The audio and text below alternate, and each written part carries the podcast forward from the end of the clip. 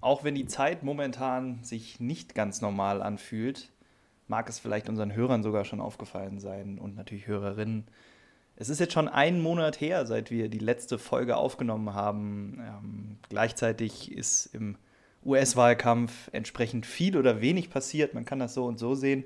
Wir werden heute ein bisschen eintauchen, erzählen, was seit unserer letzten Aufnahme alles in den USA passiert ist und auch wie gewohnt einen Ausblick geben, wie es denn demnächst weitergeht. Ich sitze hier nicht alleine, sondern habe wie immer meinen wunderbaren Podcast-Partner Moritz dabei.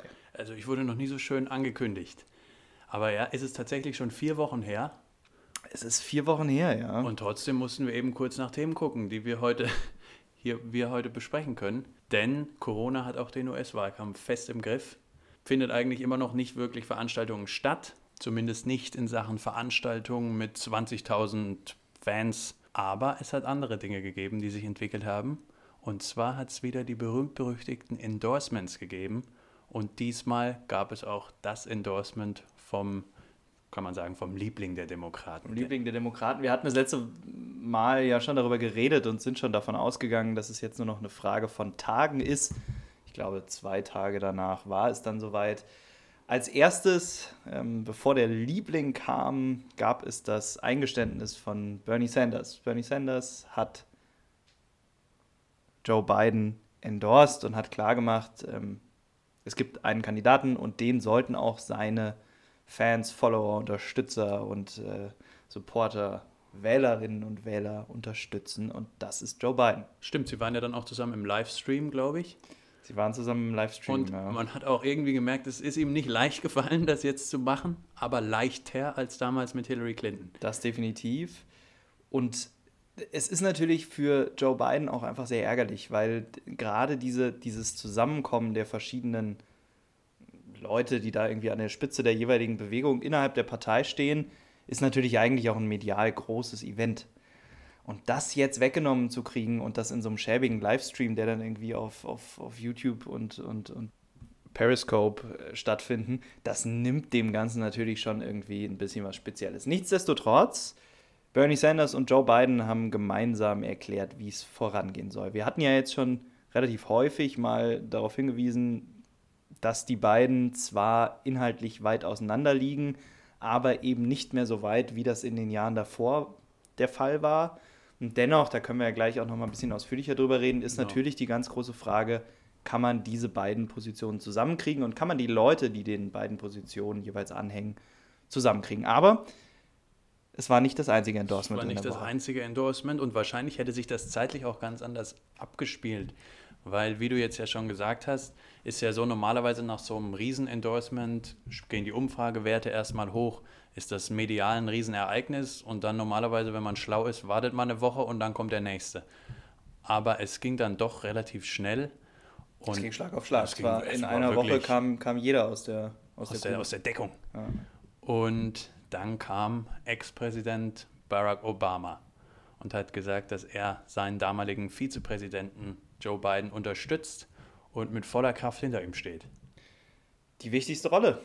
Ähm, mit Obama, der jetzt endlich sich einschaltet, der hatte ja, wir haben das auch schon mehrfach besprochen, aber er hatte ja sehr lange gesagt, dass er sich nicht einmischen wird und auch im Rahmen des Endorsements, selbst als schon klar war, dass Bernie Sanders nicht mehr dabei ist, hat er gewartet, bis Bernie selbst ihn endorst. Ja. Und man sagt auch, dass hinter den Kulissen Obama sehr viel und Obamas Leute sehr viel dafür gearbeitet haben, dass ähm, Bernie Sanders jetzt austritt, um irgendwie relativ früh einen Kandidaten zu haben, weil man das eben auch als einen der großen Fehler äh, vor vier Jahren gesehen hat, dass Hillary Clinton noch relativ lange diesen innerparteilichen Wahlkampf hatte und deshalb eigentlich nie so richtig in Fahrt gekommen ist. Um das zu verhindern, war Obama wohl hinter den Kulissen sehr aktiv aber vorne hat man nichts gemerkt, er war immer still und jetzt hat er sich aber endlich festlegen können und es ist ja auch der Kandidat, den er sich, soweit man sich das zumindest denken kann, wünschen konnte. Ja, und ich glaube, wenn die Amerikaner zum dritten Mal irgendeinen Präsidenten wählen könnten, wäre wahrscheinlich Barack Obama der perfekte Kandidat. Dennoch, was jetzt in der Corona-Zeit natürlich ein bisschen schwierig ist, normalerweise wäre das natürlich ein super Bild gewesen, wie Obama irgendwie vor 25.000 Menschen steht und für Joe Biden wirbt. Andererseits natürlich auch ein bisschen schwierig, wenn er Joe Biden ankündigt und das dann gerade schon im Redestil schon sehr abfällt, was dann danach kommt. weil der große Redner ist Biden ja nicht. Aber ich glaube, dass es insgesamt doch ein Nachteil, eben in der Corona-Zeit auf so einen tollen Redner, auf so einen tollen Wahlkämpfer wie Obama jetzt zu verzichten. Der auch Zeit hat. Der auch Zeit hat, wenn nicht Netflix-Dokus gedreht werden. Und ja, also ich, äh, es ist gut, dass er das jetzt gemacht hat. Ich glaube, das ist auch gut für Joe Biden. Allerdings unter den Umständen. Ja, aber er war dann auch ein bisschen Vorbild, denn wie schon gesagt, in der Woche ging es dann Schlag auf Schlag. Nach Obama kam als nächstes. Ich weiß, Warren oder Clinton, wir waren uns eben nicht ganz einig. Nicht ganz sicher. Ähm, Elizabeth Warren hat auf jeden Fall äh, auch ihre Motivation gezeigt und, und einen sehr, sehr ähm, naja, energiereichen Auftritt, wie Warren halt so ist, äh, ja. für Joe Biden hingelegt. Die will ja vielleicht auch noch Vizepräsidentin werden, die deswegen, ist, die muss ordentlich die, abliefern. Die muss da ein bisschen was machen. Wer sicher nicht Vizepräsidentin werden will, ist, hoffe ich zumindest, ähm, wäre jetzt irgendwie kein so smarter Move, ähm, ist Hillary Clinton. Man möchte es nicht ausschließen.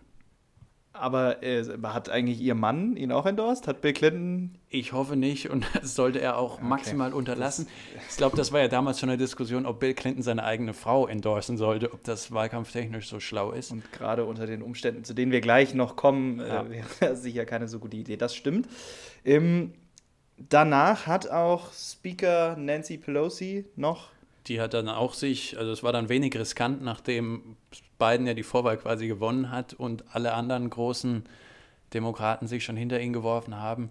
Jetzt dann also auch Nancy Pelosi, die aber natürlich rein technisch gesehen die größte Macht über die Demokraten momentan hat, denn die ist ja Speaker of the House.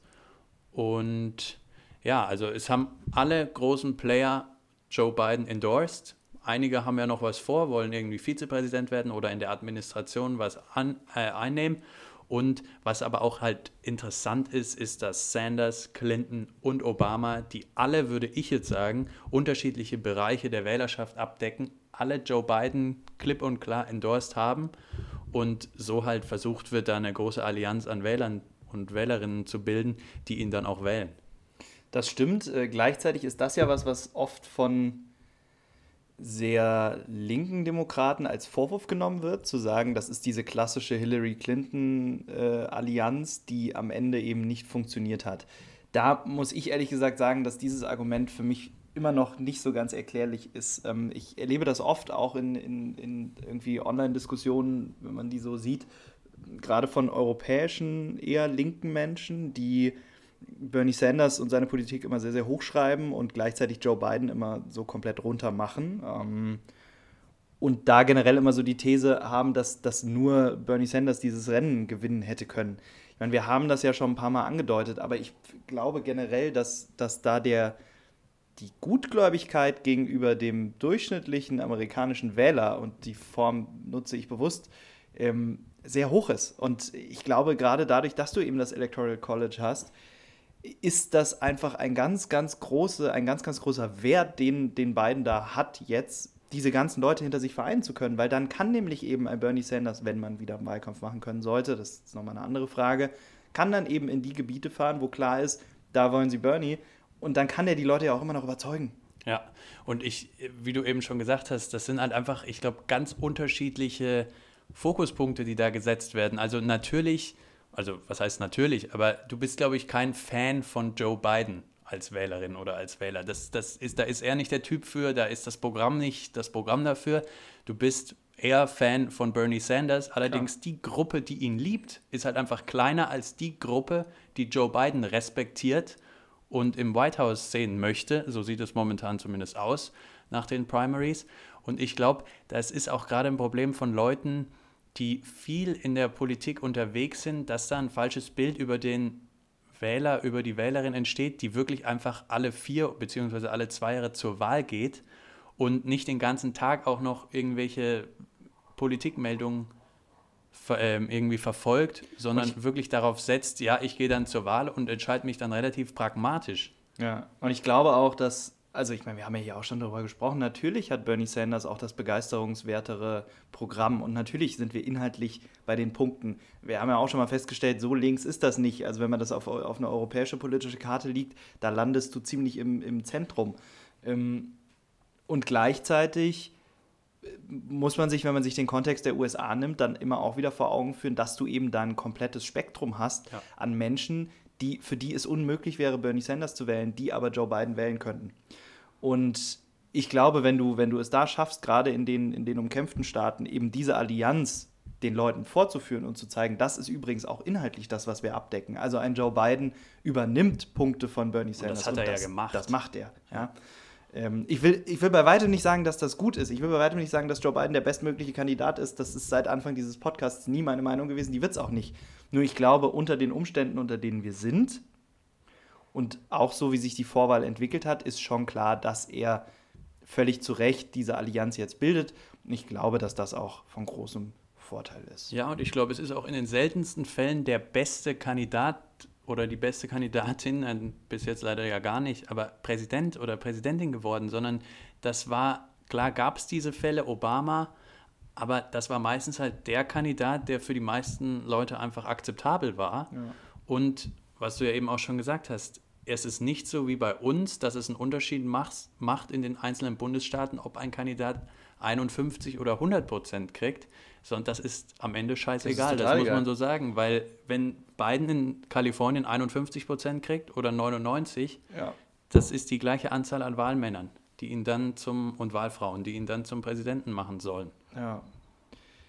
Aber was natürlich da auch spannend ist, ähm, wie am Ende sein Ticket aussehen wird. Ich meine, wir haben ja jetzt ähm, ja schon viele Spekulationen getroffen. Es gibt immer noch keine Wahl, aber man liest immer mehr, dass, die, dass der Kreis sich zumindest einengt und dass da viel daran gearbeitet wird, irgendwann bald eine mögliche Vizepräsidentin vorzustellen. Aber hast du das schon mal erlebt, dass sich Kandidatinnen quasi selbst öffentlich dazu äußern und sagen, ja, ich würde das Angebot annehmen. Ich dachte immer, das sei eigentlich so, dass man quasi das hintenrum ja irgendwie forciert, aber dass man, wenn man dann gefragt wird, auf jeden Fall sagt, nein, also das ist nicht mein Bestreben, ich bin glücklich in dem Amt, in dem ich gerade bin und es wäre natürlich eine Ehre, wenn ich gefragt werde. Aber das wäre das, eigentlich das erwartbare Understatement. Ja, aber, aber da wird ja in Interviews tatsächlich gesagt, ja, ich würde annehmen wenn, wenn man mir das anbieten würde. Das ja Finde ich aber gut, ist schönes Selbstbewusstsein, das muss, muss dann auch mal sein. Weil es ist ja in dem Fall relativ spannend, ähm, da ja durchaus die Frage besteht, ob Joe Biden überhaupt für eine zweite Amtszeit zur Verfügung stände, stünde. Ähm, das hat er jetzt, glaube ich, auch in einem Interview neulich nochmal, oder ich weiß gar nicht, ob es ein Artikel war, aber wurde genau das thematisiert, die Frage, will er überhaupt zwei Amtszeiten oder sagt er jetzt von vornherein, er macht nur eine? Und dann wird es natürlich umso wichtiger, weil wen auch immer er dann jetzt als Vizepräsidentin äh, auswählt, die Person wird Frontrunner in vier Jahren. Ja, und das kennen ja vielleicht die Hörerinnen und Hörer auch noch von House of Cards. Es gibt ja aktive und passive Vizepräsidenten bzw. Präsidentin. Und 2008 bei Obama war ja ganz klar, Obama ist der Präsident, der macht das und Joe Biden ist vor allem da, um bei den Wahlen die konservativeren Wähler zu überzeugen. Und jetzt wäre es ja dann genau andersrum. Da wäre ein möglicher Präsident Joe Biden ganz klar dafür da, jetzt vier Jahre quasi Trump so ein bisschen rückgängig zu machen, beziehungsweise wieder das Ansehen der USA ähm, zu stärken. Er sagt ja auch immer, Restore the Soul of America. Und dann, wie du ja gesagt hast, dann würde ja die Frau danach, würde ja quasi als Frontrunnerin dann in die Wahl in vier Jahren gehen. Denn ganz ehrlich, ich kann mir nicht vorstellen, dass Joe Biden dann nochmal antritt. Sagen kann er das natürlich nicht, sonst ist er eine lame duck von Tag 1. Das ist die Frage, ob er das am Ende irgendwie kommunizieren wird, weil man natürlich auch sagen könnte, naja, fühlt er sich zu alt? Also ne, das funktioniert nicht so richtig. Wie sieht der Wahlkampf denn gerade aus? Ich meine, so richtig was findet nicht statt. Es gibt in den USA genauso wie hier nur ein Thema. Das liegt natürlich auch nochmal im Speziellen daran, dass in den USA ja die Zahlen völlig verheerend sind. Also es ist ja das, was, was man in Europa erlebt, das ist ja inzwischen gar nicht mehr vergleichbar. Also das, die, die USA stechen da ja wirklich alles andere bei weitem um Längen aus. Ja, also sowohl in Todeszahl als auch in Fallzahl und mittlerweile natürlich dann auch im, bei der Zahl der Arbeitslosen. Denn sowas wie Kurzarbeit gibt es dort noch nicht. Ich glaube, da wird jetzt drüber nachgedacht. Ja. Aber ich glaube, die haben momentan 40 Millionen Arbeitslose und davon 30 Millionen eben in den letzten sechs Wochen. Also das sind wahnsinnige Zahlen, die man sich irgendwie auch gar nicht vorstellen kann. Und es führt natürlich noch zu einem ganz besonderen Problem, denn die Krankenversicherung ist in den USA an deinen Job geknüpft. Das heißt, dein Arbeitgeber versorgt dich mit deiner Krankenversicherung. Wenn genau. jetzt aber so viele Menschen in Arbeitslosigkeit sind, dann schließt daraus leider ich sag mal, bei den Krankenversicherungsthemen in den USA, da saßen bis jetzt noch nicht die smartesten Leute dran. Einfach der Gedanke, ich verliere den Job und dann verliere ich auch die Krankenversicherung, das ist ja eigentlich Wahnsinn. Das ist ja wie, du liegst am Boden und dann wirst du nochmal getreten. Also das ist ja absolut, absolut, wirklich absolut verrückt. Und natürlich in Zeiten einer Pandemie das Wahnsinnigste, was du machen kannst, dass du einer Mehrheit der Leute die Krankenversicherung wegnimmst und die dann im Zweifelsfall sich nicht behandeln lassen, weil sie Angst haben, dass sie es am Ende nicht bezahlen können. Also da geht wie immer sehr, sehr viel schief in der gesamten Frage ähm, des Krankenversicherungssystems. Aber die Zahlen sorgen natürlich auch dafür, dass Präsident Trump gerade sich sehr viel darum sorgt, wie es denn mit seiner Kandidatur so aussehen würde und jetzt deshalb anfängt, die Krise wegzureden. Ja, das ist jetzt eigentlich die Trump-Strategie.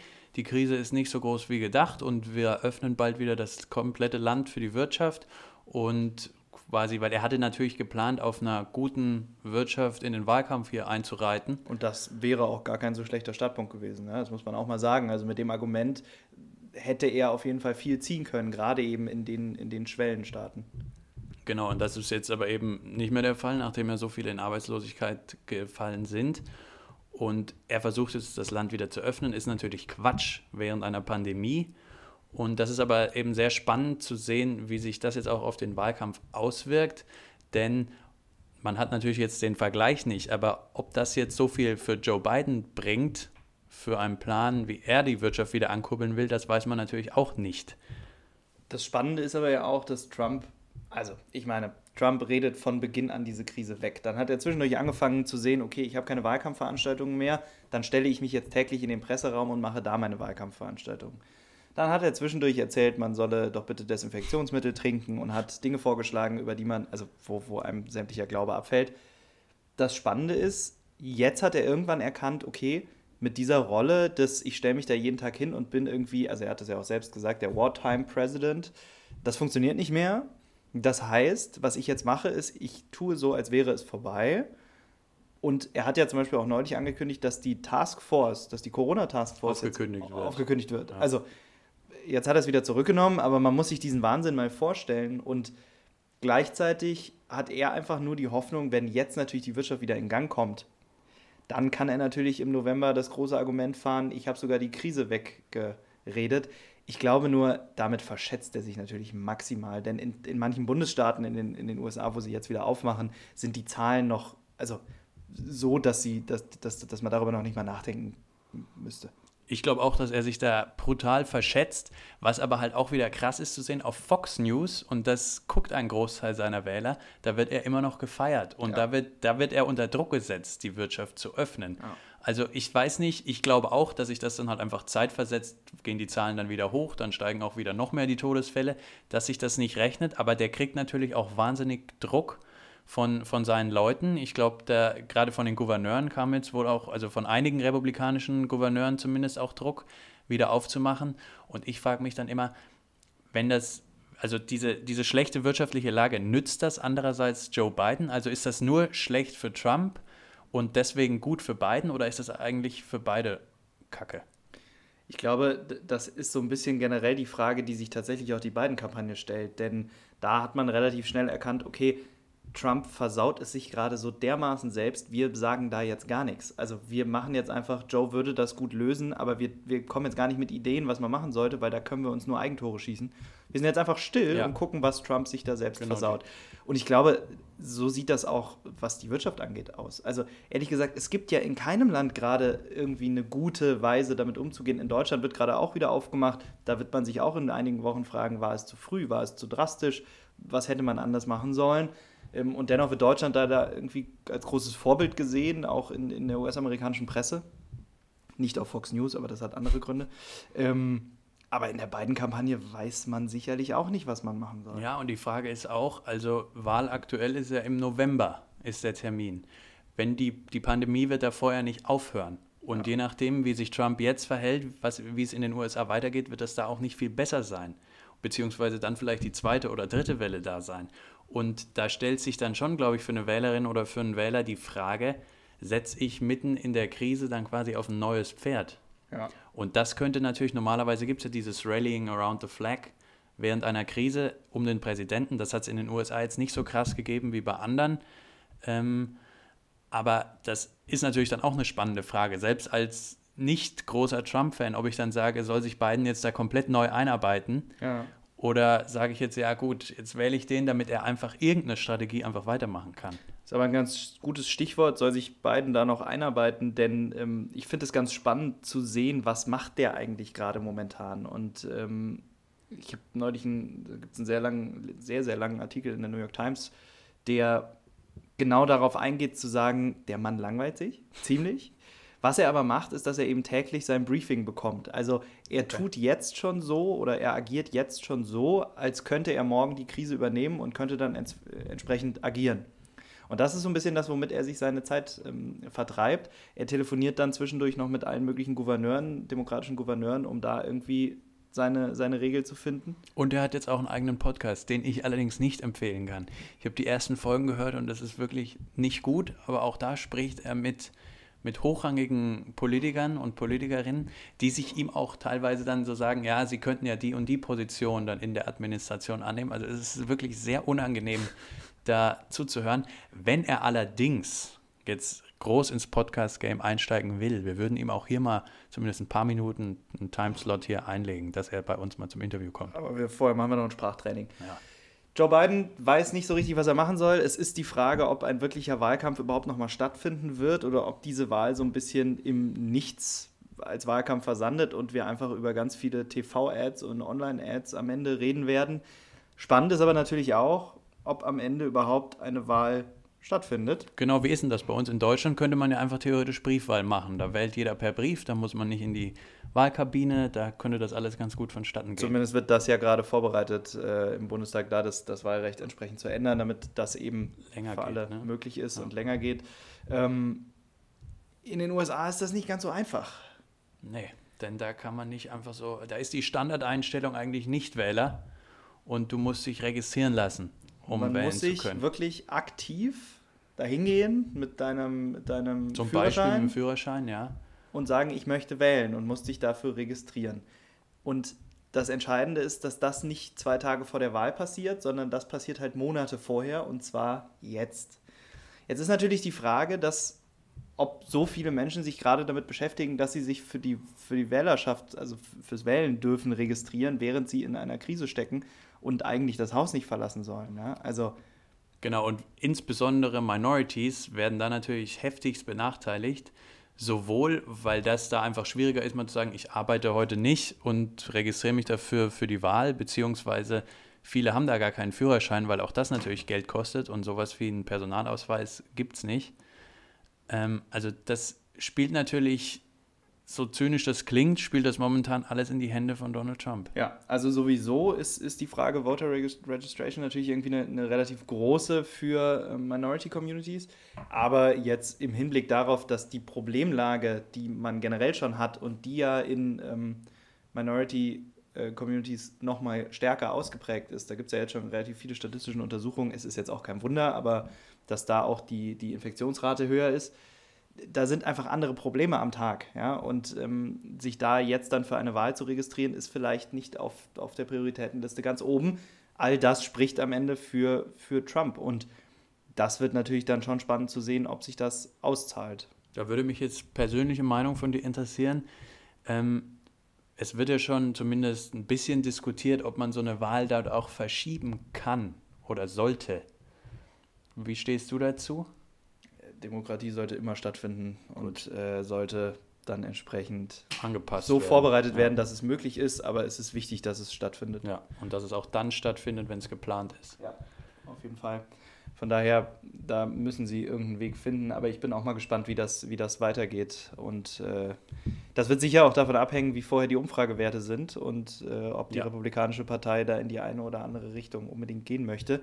Denn das Verrückte ist, man könnte jetzt aus unserer Perspektive, finde ich, wenn man sich diese Pressebriefings anschaut und sieht, was Trump da erzählt und wir einfach von im Januar sagen, es gibt null Tote, im Februar immer noch, äh, dann im März irgendwann ankommt mit, naja, ein paar tausend werden es und dann quasi wöchentlich die Zahl hochgegangen ist, er dann sehr lange bei den maximal werden das 60.000 blieb und inzwischen irgendwie, ich glaube, bei 180.000 erwarteten Toten ist. Ja.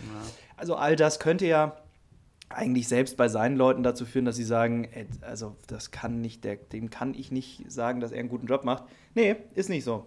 Seine Approvals gehen wieder nach oben. Genau, wobei man da, also da habe ich eine interessante Studie zu gelesen und zwar seine Approvals sind, glaube ich, um 3, 4 Prozent im Durchschnitt nach oben gegangen. Also das war in den, in den unteren 40er Bereichen bis, und das ist dann ein bisschen hochgegangen. Im Vergleich allerdings zu anderen vergleichbaren, ja, sagen wir mal, Ministerpräsidenten bzw. Präsidenten oder Bundeskanzlern wie, wie Angela Merkel oder Emmanuel Macron oder selbst Boris Johnson, warum auch immer, oder hier bei uns Herr Conte, da sind die Zahlen deutlich, deutlich höher nach oben gegangen und interessanterweise auch einige Gouverneure in den USA, wie zum Beispiel Cuomo in New York, der, äh, der ist irgendwie über 20 Prozent nach oben geschossen. Also ja, Trump hat einen kleinen Bump nach oben gehabt. Allerdings ist das viel, viel kleiner, als, als man eigentlich von einem Präsidenten erwarten könnte in so einer Krise. Okay, das ist ja dann vielleicht nochmal etwas zuversichtlich machend. Dennoch, beide gehören zur Risikogruppe. Beide oh ja. müssen gewisse Vorsichtsmaßnahmen aufrechterhalten, sonst zum Beispiel sie am Ende man, selten noch. Genau, zum Beispiel könnte man eine Maske in der Maskenfabrik aufziehen. Donald Trump hat es geschafft, in der Maskenfabrik äh, das Schild mit dem ab hier Maske aufziehen dann komplett zu ignorieren. Aber er sagt auch, er kann das nicht tragen. Was würde das denn für ein Bild abgeben? Von daher muss man das auch verstehen ähm, oder dann auch nicht es bleibt auf jeden Fall spannend. Die Frage ist, ob wieder richtige Wahlkampfveranstaltungen möglich sein werden. Aber letztlich haben wir für heute dann auch trotzdem noch ein weiteres Thema, das den Wahlkampf definitiv bewegen wird und auch schon bewegt. Und da kann man jetzt auch nicht schöner überleiten. Nee, da, das ist einfach kein schönes Thema, da kann man auch nicht gut überleiten. Und zwar gibt es Vorwürfe gegen Joe Biden von einer ehemaligen Mitarbeiterin aus seiner Zeit im Senat, ich glaube, es geht um die, den Zeitraum Anfang der 90er. Ja. Und da gibt es ähm, den Vorwurf des sexuellen Missbrauchs gegen Joe Biden. Und das ist momentan auch ein großes Thema in den USA und auch innerhalb der Demokraten, ja. die sich ja gerade, äh, gerade in den vergangenen Jahren waren ja die Demokraten die Vorreiterinnen und die Vorreiter in Sachen, dass eben auch ähm, im, in Washington untersucht wird die ganzen Vorwürfe untersucht werden und vor allem eben die Stimmen der Frauen ernst genommen und gehört werden. Und jetzt betrifft eben dieser Fall den zukünftigen, vielleicht den zukünftigen Präsidenten der USA, Joe Biden. Man muss äh, da dazu sagen, im vergangenen Jahr kamen schon ähm, erste Vorwürfe gegen Joe Biden auf, allerdings nicht in Bezug auf sexuellen Missbrauch, sondern sexuellen Misconduct, glaube ich. Also da ging es darum, dass ähm, Frauen sich von ihm unangenehm angefasst gefühlt haben, aber im Bereich äh, Schulter, Umarmungen, Zuneigung, die sie nicht wollten. Ähm, andere Vorwürfe sind damals noch nicht auf der Tagesordnung gewesen. Das wurde dann auch eine Zeit lang thematisiert und fiel dann aber irgendwie so ein bisschen hinten runter. Er hatte sich damals insofern entschuldigt, als dass er gesagt hat, äh, er wäre halt ein sehr körperbetonter Mensch und er hätte das früher eben so gemacht. Genau, und er habe dazugelernt. Genau. Genau, er habe dazugelernt, er würde das so nicht mehr machen und damit war irgendwie dieses Thema dann zumindest so in Anführungsstrichen okay. Ähm, aber eine dieser Frauen hat sich jetzt vor ein, ein paar Wochen, ja, ich glaube Ende März, Anfang April, ja. Genau, nochmal zu Wort gemeldet und hat eben ihre Anschuldigungen ähm, erneuert und hat ähm, eben da noch das dazugefügt, eine Geschichte, die damals ähm, im Senat passiert sein soll. Man muss dazu sagen, das ist sehr schwierig, das natürlich abzuwägen. Ähm, es gibt Bekannte von ihr, ich glaube eine ehemalige Mitarbeiterin und ihr Bruder oder eine genau, Freundin ja. von ihr, die bestätigen, dass sie damals ähm, diese, dass diese Geschichte passiert ist, insofern, als dass sie ihnen damals erzählt wurde ähm, von Tara Reid. Ähm, das ist die genau so Mitarbeiterin, die ja. ähm, um die es geht. Andere, wie zum Beispiel die Büroleiterin, sagen, dass die, also die damalige Büroleiterin, bei der Tara Reid gesagt hat, sie hätte sich auch bei ihr beschwert, sagen, dass es nie passiert. Also da gibt es ein bisschen ähm, gegensätzliche Positionen. Auch Joe Biden hat neulich ähm, ein Statement dazu abgegeben und hat im Interview gesagt, dass es niemals passiert. Ähm, er, es wäre einfach faktisch nicht passiert, aber er möchte trotzdem, dass Frauen gehört werden und er möchte keinen also kurz gesagt, er möchte keinen schmutzigen Umgang mit ihr und er möchte jetzt nicht, dass diese Person ähm, irgendwie durch die Presse gezogen wird und bla und blub, aber es sei nicht passiert. Ja, und die New York Times hatte eine Recherche zu dem Thema und hat versucht, die Geschichte zu verifizieren bzw. zu falsifizieren und das Ergebnis war, sie können weder das eine noch das andere. Also eigentlich ist die Lage heute, man weiß nicht, wer recht hat, es steht Aussage gegen Aussage und das spielt momentan noch eine große Rolle, weil eben auch gefordert wird, dass Joe Biden sein Privatarchiv öffnet, nachdem eben Tara Reid gesagt hat, sie hat damals ein Complaint ähm, aufgegeben, in dem sie den Vorfall geschildert hat. Joe Biden wiederum sagt, wenn es so ein Complaint gäbe, wäre dieser beim Senate Office und nicht bei seinem Privatarchiv und das solle doch bitte durchsucht werden. Und jetzt ist eben die Diskussion, ob er sein Privatarchiv öffnen sollte. Er selbst sagt, das kann er nicht machen, weil er eben noch im aktiven, äh, im aktiven Public Office ist, beziehungsweise wieder rein möchte und dort natürlich dann auch viele Hintergrundgespräche geschildert werden in so einem Privatarchiv, das ihm vielleicht dann schlecht ausgelegt werden könnte, wenn er mit zum Beispiel mit irgendwelchen anderen Präsidenten auf der Welt spricht. Das heißt, der Fall ist eigentlich definitiv noch nicht geklärt und die Nein, Diskussion geht weiter. Er geht, er geht auch viel durch die Medien. Es gibt ja auch beide Seiten geben ja auch Interviews und, und versuchen das zu lösen. Ähm, man wird es nicht, also in nahbarer Zeit wird es sich zumindest nicht auflösen lassen. Es ist natürlich ähm, ganz furchtbar. Es spielt auch wieder eine ganz große, ein großes Machtgefälle eine Rolle. Es spielt die Frage des, ähm, des Glaubens, aber natürlich auch der Glaubwürdigkeit eine Rolle. All das wird jetzt thematisiert. Ähm, ich stelle mir das auf jeden Fall für Tara Reid sehr schwer vor, da jetzt gerade durch diese ganze, ja. durch diese ganze Presseinstitution gehen zu müssen. Ähm, und gleichzeitig ist es natürlich schwierig, hier zu einem Urteil zu kommen, wenn man eben keine klaren Beweise hat und da dann Aussagen gegen Aussagen stehen. Also eben nicht nur von beiden gegen ihr, sondern auch von ehemaligen Begleitungen beider Parteien, die eben das eine oder das andere sagen. Es ist sehr schwer, es wird den Wahlkampf aber weiter bestimmen. Und natürlich hat sich auch unser guter Freund Donny Trump zu Wort gemeldet und hat es geschafft, in einem Tweet zum einen sein, ähm, sein Mitleid mit Joe Biden auszudrücken, dass solche Geschichten immer nach oben kommen würden, gleichzeitig aber zu sagen, er glaubt natürlich Tara Reid, ähm, denn anders als bei ihm damals bei diesen in Anführungsstrichen Geschichten äh, sei das ja wahr und bei ihm wäre das ja alles nie wahr gewesen. Also er hatte wieder einen ganz, ganz kruden Tweet drauf, in dem er eigentlich als schlechter Mensch aber ihr zugestimmt hat. Und uns war es jetzt einfach nur wichtig, das Thema hier auch anzusprechen damit das nicht irgendwie so rüberkommt, als würden wir das ähm, auslassen. Es gibt diese Vorwürfe gegen Joe Biden. Wir bilden uns hier keinerlei Urteil darüber und genau, wollten euch einfach nur sagen, dass das momentan in den USA aufploppt, dass das da großes Thema ist und dass das da auch weiter eine Rolle spielen wird. Eine der größten Ängste, die in den USA ja weiterhin sehr präsent ist, ist die Frage des Supreme Courts, also ob es irgendwie für Donald Trump noch die Möglichkeit gibt, da noch eine Besetzung zu finden. Ähm, und da vielleicht ein kleiner, ein kleiner Fact in die Runde. Ruth Bader Ginsburg, die, die, die Heldin der, der liberalen Bewegung in den Notorious USA. Notorious RBG.